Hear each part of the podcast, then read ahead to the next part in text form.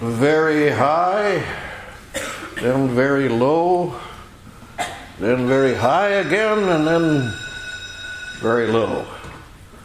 A roller coaster ride, we say. When we are still young, the lows seem so low that it doesn't seem as though we'll ever feel good again. But then a day or two, everything is better, and it seems as though we're on top of the world. Coach gives us an encouraging word, and we're feeling very great. And a couple days later, a certain girl rejects us, and we're way down in the dumps again. As we get older, it seems that the lows are not quite so low and the highs are not so high. The prophet Jeremiah was not so young anymore. God had called him to be a prophet when he was young, but now he's not so young. But when we take a look at chapter 20 of his book of prophecy, we see that he's still bouncing up and down from low to high and low again. He was troubled by the fact that the Word of God that he had proclaimed for so many years was still being rejected by the vast majority of his listeners. Listen to what he says. I am in derision daily. Everyone mocks me. Day after day, it was the same thing rejection on the part of the people, dejection on the part of the prophet. And Finally, the day came when Jeremiah decided, I'm going to quit. I'm not going to preach God's word anymore. It doesn't do any good. He says, I will not make mention of him nor speak any more in his name. Nobody pays attention anyway. All they do is make fun of me. But God kept putting God, his words into Jeremiah's heart. And Jeremiah said, His word was in my heart like a burning fire shut up in my bones. I was weary of holding it back, and I could not. So he was God's prophet, and he had to speak. But there was no improvement. All those around him were waiting for him to stumble in his words.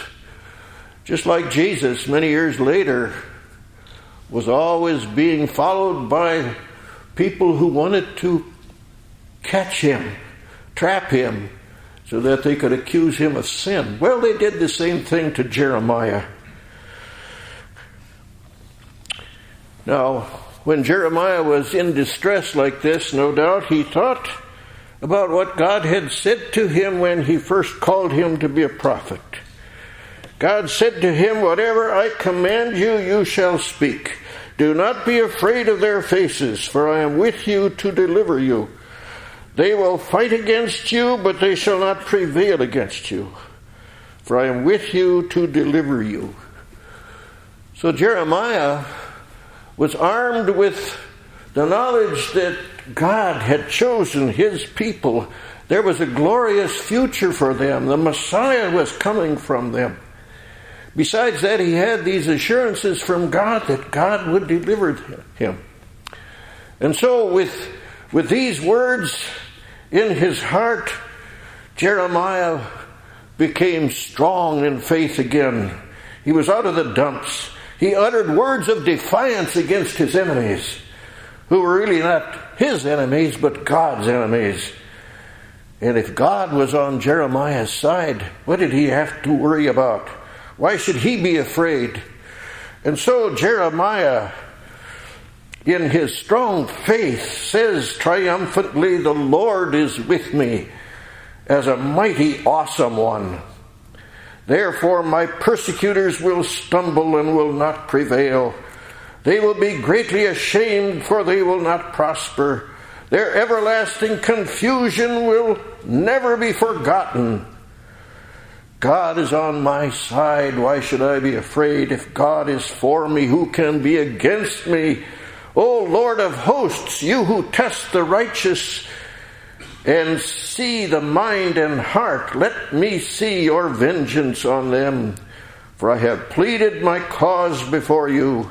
Sing to the Lord, praise the Lord, for he has delivered the life of the poor from the hand of evildoers.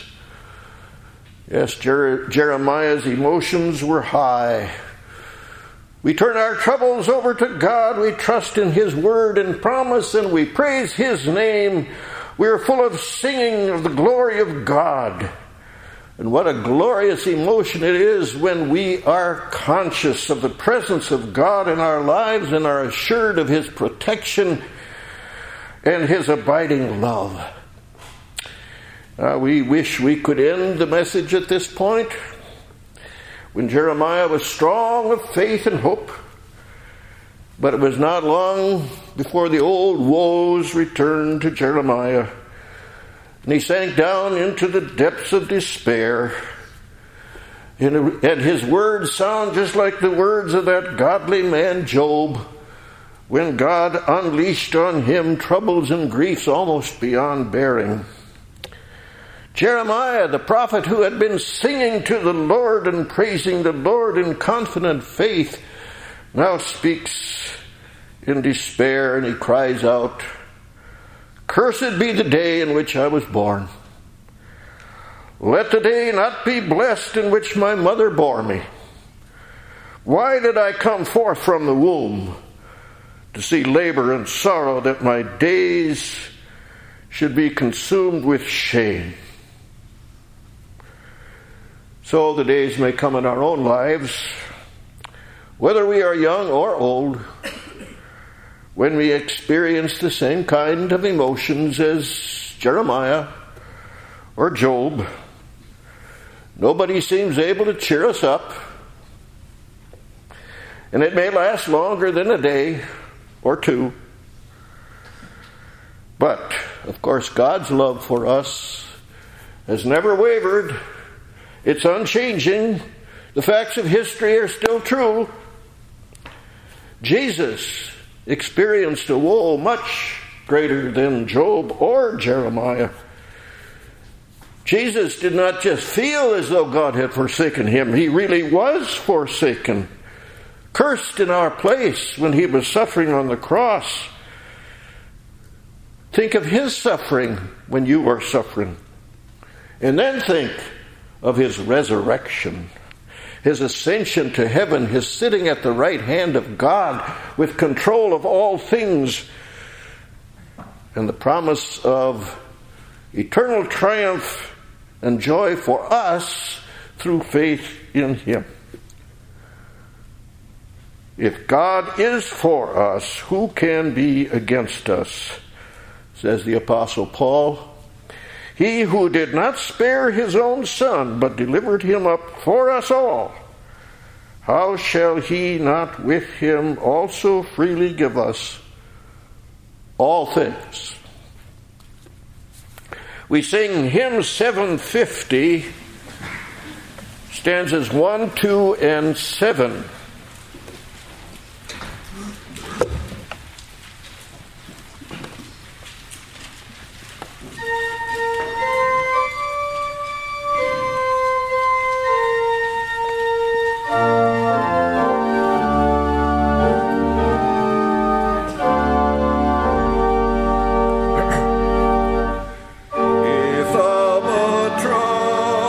it comes.